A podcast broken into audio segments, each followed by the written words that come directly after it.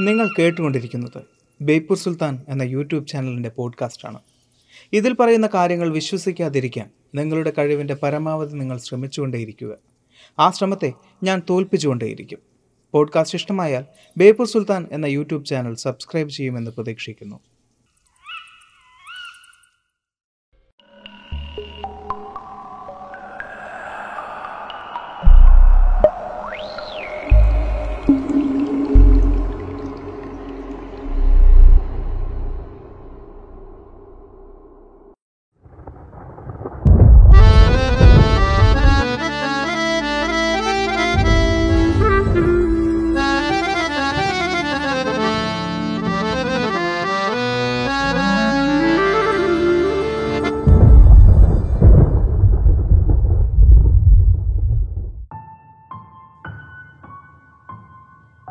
ചില സിനിമകൾ ഇറങ്ങുമ്പോൾ ചില ട്രെയിലറുകൾ ഇറങ്ങുമ്പോൾ എനിക്ക് ചില മെസ്സേജുകൾ വരാറുണ്ട്.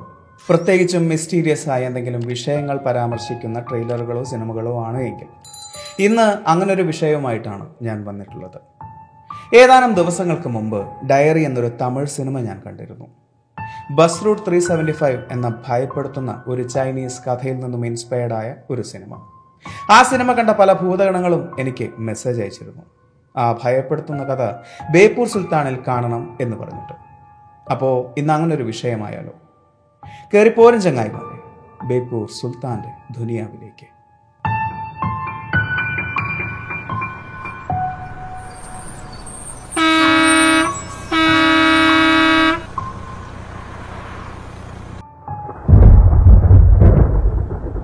ആയിരത്തി തൊള്ളായിരത്തി തൊണ്ണൂറ്റി അഞ്ച് നവംബർ പതിനാല്.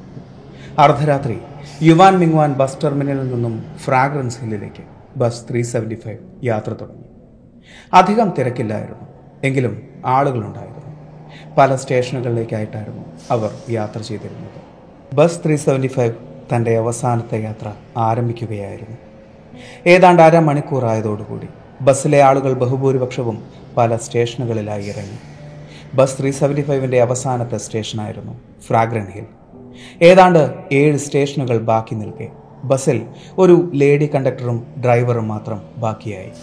അടുത്ത സ്റ്റേഷനിൽ ബസ് കാത്തു നിന്നത് രണ്ടുപേരായിരുന്നു ഒരു യുവാവും ഒരു വയസ്സായ സ്ത്രീയും. ബസ് സ്റ്റേഷനിൽ വന്നു നിന്നു. എന്നാൽ ബസ്സിലേക്ക് കയറാൻ പകച്ചു നിൽക്കുകയായിരുന്നു ആ വയസ്സായ സ്ത്രീ. ആ സ്ത്രീയെ ബസ്സിലേക്ക് കയറാൻ സഹായിച്ചത് തൊട്ടടുത്ത് കൂടെയുണ്ടായിരുന്ന ആ യുവാവായിരുന്നു. അതിന് നന്ദി സൂചകമായി അവർ ആ യുവാവിനെ അനുഗ്രഹിക്കുകയും ചെയ്തു. ബസ്സിൽ അവർ ഒരു സീറ്റിലിരുന്നു. അവരിരുന്ന സീറ്റിന്റെ തൊട്ട് മുമ്പിലത്തെ സീറ്റിലായിരുന്നു ആ യുവാവ് ഒന്നിരുന്നിരുന്നത് അടുത്ത സ്റ്റേഷനിൽ നിന്നും രണ്ടുപേർ കൂടി ആ ബസ്സിലേക്ക് കയറി. അങ്ങനെ അർദ്ധരാത്രിയിലെ മരം കോച്ചുന്ന തണുപ്പിനെ കീറി മുറിച്ചുകൊണ്ട് ബസ് ത്രീ സെവന്റി ഫൈവ് ആ ആറുപേരെയും കൊണ്ട് കുതിക്കുകയായിരുന്നു. ഇരുവശത്തും വയലുകളുള്ള വിജനമായൊരു വഴിയിലൂടെ ബസ് മുന്നോട്ട് പോയിക്കൊണ്ടിരിക്കുകയാണ്. കാറ്റിന്റെ ശബ്ദവും ബസ്സിന്റെ എഞ്ചിന്റെ ശബ്ദവും മാത്രമേ കേൾക്കാനുള്ളൂ. പെട്ടെന്ന് റോഡരികിൽ നിന്നും രണ്ടുപേർ ബസ്സിനെ കൈ കാണിക്കുന്നത് കണ്ടക്ടറും ഡ്രൈവറും കണ്ടു. സ്റ്റേഷനിൽ മാത്രമേ ബസ് നിർത്താൻ അനുവാദമുള്ളൂ എന്ന നിയമമിരിക്കെ ബസ് നിർത്താൻ അവർ തീരുമാനിച്ചു. അവസാനത്തെ ബസ്സായിരുന്നു അത്. അതുകൊണ്ട് തന്നെ ബസ് നിർത്തി കൊടുക്കുവാൻ കണ്ടക്ടർ ഡ്രൈവറോട് അഭ്യർത്ഥിക്കുകയായിരുന്നു. ബസ്സിൽ നിന്നുള്ള വെളിച്ചം മാത്രമേ അവിടെ ഉണ്ടായിരുന്നുള്ളൂ. ആ അരണ്ട വെളിച്ചത്തിൽ ബസ്സിലുണ്ടായിരുന്നവർ വ്യത്യസ്തമായ വസ്ത്രം ധരിച്ച രണ്ടുപേരെ കണ്ടു. പ്രാചീന ചൈനീസ് രാജവംശമായ ക്വിങ് ഡൈനാസ്റ്റിയെ ഓർമ്മിപ്പിക്കും വിധത്തിലുള്ള വസ്ത്രമായിരുന്നു അവർ ധരിച്ചിരുന്നത്. ആ രാജകീയ വസ്ത്രം ധരിച്ച രണ്ടുപേർക്കിടയിൽ മറ്റൊരു മനുഷ്യനെ കൂടെ അവർ കണ്ടു. തന്റെ നീളൻ മുടി മുഖത്തേക്കിട്ട് കുഴഞ്ഞു തൂങ്ങി അബോധാവസ്ഥയിൽ കിടന്നിരുന്ന ഒരാളെ. ഇരുവശത്തുള്ള രണ്ടുപേരും അയാളെ തോളിൽ തൂക്കിയെടുത്തിരിക്കുകയായിരുന്നു. അവരുടെ വ്യത്യസ്തമായ വസ്ത്രരീതി കണ്ട് അത്ഭുതപ്പെട്ട യാത്രക്കാർ പരസ്പരം പിറുപിറുക്കാൻ തുടങ്ങി. അതുപോലെ നാടകത്തിന്റെയും വസ്ത്രമായിരിക്കാമെന്ന് കണ്ടക്ടറൊക്കെ പറയുന്നത് കേട്ട് ഡ്രൈവർ അടക്കമുള്ളവർ ചിരിക്കുകയും ചെയ്തു. എന്നാൽ വഴിയിൽ നിന്നും കയറി ബസ്സിന് പിറകിലിരുന്നവർക്ക് യാതൊരുവിധ ഭാവമാറ്റവും ഉണ്ടായിരുന്നില്ല. അപ്പോഴും അവർക്ക് നടുവിൽ മൂന്നാമൻ മുടി മുന്നോട്ടേക്കിട്ട് അബോധാവസ്ഥയിൽ തന്നെയായിരുന്നു. യാത്രക്കാരെല്ലാവരും മറ്റു ചിന്തകളിലേക്ക് മുഴുകി യാത്ര തുടങ്ങുമ്പോഴും ആ വൃദ്ധ ഇടയ്ക്കിടയ്ക്ക് തിരിഞ്ഞു നോക്കുന്നുണ്ടായിരുന്നു. പിറകിലിരുന്നവർ വൃദ്ധയെ തുറച്ചു നോക്കിക്കൊണ്ടേയിരുന്നു.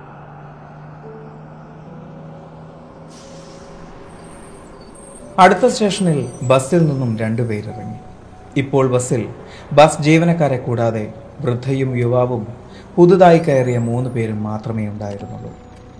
പെട്ടെന്ന് എന്തോ ഒരു കരച്ചിൽ കേട്ടാണ് ആ കണ്ടക്ടർ തിരിഞ്ഞു നോക്കുന്നത്. അത് വൃദ്ധയായിരുന്നു. കാര്യമന്വേഷിച്ചപ്പോൾ അവർ പറഞ്ഞു അവരുടെ പേഴ്സ് കാണാനില്ല എന്ന്. കണ്ടക്ടർ കൂടി അവരോടൊപ്പം അന്വേഷിക്കാൻ ഇറങ്ങി. എന്നാൽ എല്ലാവരെയും ഞെട്ടിച്ചുകൊണ്ട് ആ വൃദ്ധ തൊട്ട് മുമ്പിലിരുന്ന യുവാവിന്റെ മുതുകിൽ ശക്തമായി അടിക്കുകയായിരുന്നു. നീ എന്റെ പേഴ്സ് മോഷ്ടിക്കും അല്ലടാ എന്ന് ചോദിച്ചായിരുന്നു അവരത് ചെയ്തത്. അത്രയും നേരം മയങ്ങിക്കിടന്നിരുന്നു. പാതിബോധത്തിൽ എഴുന്നേറ്റ ആ യുവാവ് എന്താണ് സംഭവിക്കുന്നത് എന്നറിയാതെ ചുറ്റും വിളിച്ചു നോക്കുകയായിരുന്നു. അയാളുടെ ഷർട്ടിൽ പിടിച്ച് ആ വൃദ്ധ പറഞ്ഞു എത്രയും പെട്ടെന്ന് ഇവനെ പോലീസ് സ്റ്റേഷനിൽ ഏൽപ്പിക്കണം എന്ന്. ഞാനത് ചെയ്തിട്ടില്ല. ആ യുവാവ് പലതവണ അത് പറഞ്ഞുവെങ്കിലും അതൊന്നും ശ്രദ്ധിക്കുക പോലും ചെയ്യാതെ ആ വൃദ്ധ അയാളെ ഉപദ്രവിച്ചുകൊണ്ടേയിരിക്കുകയായിരുന്നു. എത്രയും പെട്ടെന്ന് വണ്ടി പോലീസ് സ്റ്റേഷനിലേക്ക് വിടണം. ഇവനെ പോലീസിൽ ഏൽപ്പിക്കണം. അത് മാത്രമായിരുന്നു വൃദ്ധയുടെ ആവശ്യം. എന്നാൽ കണ്ടക്ടർ ചോദിച്ചു മുൻ സീറ്റിലിരുന്ന ഇയാൾ എങ്ങനെയാണ് നിങ്ങളുടെ പേഴ്സ് മോഷ്ടിക്കുക? എന്നാൽ അതിനൊന്നും ചെവി കൊടുക്കാതെ ആ വൃദ്ധ പ്രശ്നമുണ്ടാക്കിക്കൊണ്ടേയിരുന്നു. എത്രയും പെട്ടെന്ന് ഇവനെ പോലീസ് സ്റ്റേഷനിൽ എത്തിക്കണം അത് മാത്രമാണ് എന്റെ ആവശ്യം. എന്നാൽ ഇതിലൊന്നും ഇടപെടാതെ പിറകിലിരുന്ന രണ്ടുപേർ ആ വൃദ്ധയെ തന്നെ തുറച്ച് നോക്കിക്കൊണ്ടിരിക്കുകയായിരുന്നു. പ്രശ്നം വഷളായിക്കൊണ്ടിരിക്കുകയാണ് എന്ന് മനസ്സിലാക്കിയ ഡ്രൈവർ വാഹനം നിർത്തുകയായിരുന്നു. അയാൾ പ്രശ്നത്തിൽ ഇടപെട്ട ശേഷം വൃദ്ധയോടായി പറഞ്ഞു യാത്രക്കാരെയും കൊണ്ട് അർദ്ധരാത്രിയിൽ പോലീസ് സ്റ്റേഷനിലേക്ക് പോവുക എന്നത് അസാധ്യമായ വിഷയമാണ്. നിങ്ങൾ തമ്മിലുള്ള വിഷയം പറഞ്ഞു തീർത്തിട്ടില്ല എങ്കിൽ ഇവിടെ ഇറങ്ങിക്കൊള്ളുക. എന്നാൽ അപ്പോഴും യാതൊന്നും ചെവി കൊള്ളാതെ ആ യുവാവിന്റെ ഷർട്ടിൽ പിടിയമർത്തി കോപത്തോടുകൂടി നിൽക്കുകയായിരുന്നു ആ വൃദ്ധ. വേറെ വഴിയില്ലാതെ അവരെ രണ്ടുപേരെയും ആ വഴിയിൽ ഇറക്കി വിടുകയായിരുന്നു. ഒരു തരി വെളിച്ചം പോലുമില്ലാത്ത ആ പെരുവഴിയിൽ. എനിക്ക് പോകാനുള്ള അവസാനത്തെ ബസ്സായിരുന്നു നിങ്ങളുടെ ഭ്രാന്ത് കാരണം എനിക്കത് നഷ്ടമായി. ഞാനിനി എങ്ങനെ എന്റെ വീട്ടിലെത്തും? തന്നെ തനിച്ചാക്കി മുന്നോട്ടേക്ക് കുതിക്കുന്ന ആ ബസ്സിനെ നോക്കി. ആ യുവാവ് വൃദ്ധയോടായി പറഞ്ഞു. എന്നാൽ വൃദ്ധയുടെ മുഖത്ത് നോക്കിയ യുവാവിന് ആ വരി മുഴുമിക്കാൻ സാധിച്ചില്ല. ഭയന്ന് വിയർത്ത മുഖവുമായി ആ വൃദ്ധ പതിയെ പറഞ്ഞു. ആ ബസ്സിൽ നിന്നും നീ ഇറങ്ങിയിട്ടില്ലായിരുന്നുവെങ്കിൽ നീ ഇനി ഒരിക്കലും നിന്റെ വീട്ടിലെത്തില്ലായിരുന്നു എന്ന്. ആകെ പകച്ചുപോയ ആ യുവാവ് വൃദ്ധയുടെ മുഖത്ത് നോക്കി നിന്നു. വൃദ്ധ തുടർന്നു. ഞാൻ നിന്നെ രക്ഷിക്കാൻ ശ്രമിക്കുകയായിരുന്നു. ബസ്സിലുണ്ടായിരുന്ന എല്ലാവരെയും രക്ഷിക്കാനാണ് ഞാൻ ആ നാടകം കളിച്ചത്. ബസ് പോലീസ് സ്റ്റേഷനിലേക്ക് പോയിരുന്നുവെങ്കിൽ എല്ലാവരും രക്ഷപ്പെടുമായിരുന്നു. എന്നാൽ എനിക്ക് നിന്നെ മാത്രമേ രക്ഷിക്കാൻ സാധിച്ചിരുന്നുള്ളൂ. ഒന്നും മനസ്സിലാവാതെ വൃദ്ധയുടെ മുഖത്തേക്ക് നോക്കി നിന്ന ആ യുവാവിനോടായി വൃദ്ധ തുടർന്നു. അവസാനമായി ബസ്സിൽ കയറിയവർ മനുഷ്യരായിരുന്നില്ല. മറ്റെന്തോ ആയിരുന്നു? സംശയം തോന്നിയ ഞാൻ പലതവണ തിരിഞ്ഞു നോക്കി. അപ്പോഴാണ് ഒരു കാറ്റടിച്ചത്. ആ കാറ്റിൽ ആ ഭീകര ദൃശ്യം ഞാൻ കണ്ടു. അവരുടെ നീളൻ കുപ്പായം നീങ്ങിയപ്പോൾ അവർക്ക് കാലുകളില്ലായിരുന്നു. നിന്നെക്കുറിച്ച് ഞാൻ പറഞ്ഞത് വെറും കള്ളങ്ങളായിരുന്നു എന്ന് പിറകിലിരുന്നവരല്ലാതെ വേറെ ആരും തിരിച്ചറിഞ്ഞിട്ടില്ല. എല്ലാവരെയും രക്ഷിക്കാനുള്ള എന്റെ ശ്രമമായിരുന്നു അത്. ആ ബസ്സിലുണ്ടായിരുന്നവരുടെ അവസാനത്തെ യാത്രയാണിത്. അവരെ രക്ഷിക്കാനായി അവസാനമായി ഒരു ശ്രമം കൂടി നമുക്ക് നടത്താം. ഏതെങ്കിലും വണ്ടിക്ക് കൈ കാണിച്ച് നമുക്ക് പോലീസ് സ്റ്റേഷനിലേക്ക് പോകാം. പോലീസുകാരോട് ഉണ്ടായതെല്ലാം തുറന്നു പറയാം. അങ്ങനെ വൃദ്ധയും യുവാവും പോലീസ് സ്റ്റേഷനിലെത്തി. പോലീസുകാരോട് നടന്നതെല്ലാം വിവരിക്കുകയും ചെയ്തു. അന്വേഷിക്കാം എന്നൊരു വാക്ക് മാത്രം പറഞ്ഞു പോലീസ് അവരെ വിട്ടയക്കുകയായിരുന്നു. പിറ്റേന്ന് അവരെ തേടിയെത്തിയത് യുവാൻ മിങ്വാനിൽ നിന്നും ഫ്രാഗ്രൻസ് ഹില്ലിലേക്ക് പുറപ്പെട്ട ബസ് ത്രീ സെവന്റി ഫൈവ്. അതിന്റെ ലക്ഷ്യസ്ഥാനത്ത് എത്തിയിട്ടില്ല എന്ന വാർത്തയായിരുന്നു അന്വേഷണത്തിൽ തെളിഞ്ഞത്.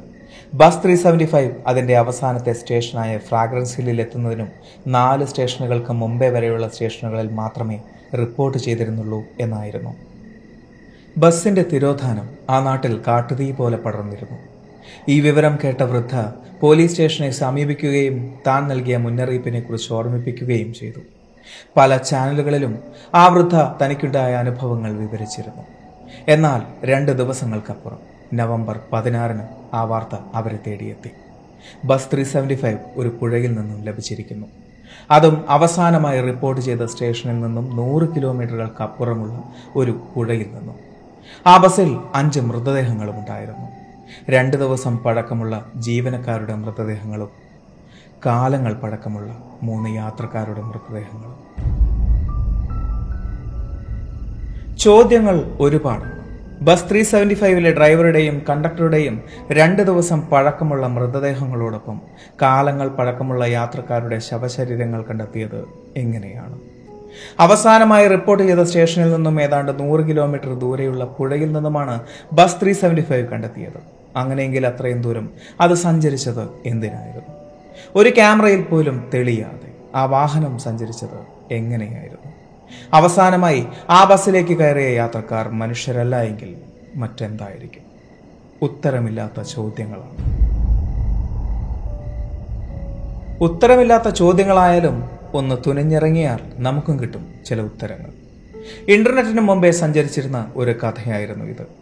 പല കഥകളിലും വൃദ്ധയായിരുന്നു കേന്ദ്ര കഥാപാത്രമെങ്കിൽ ചില കഥകളിൽ വൃദ്ധനായിരുന്നു കേന്ദ്ര കഥാപാത്രം.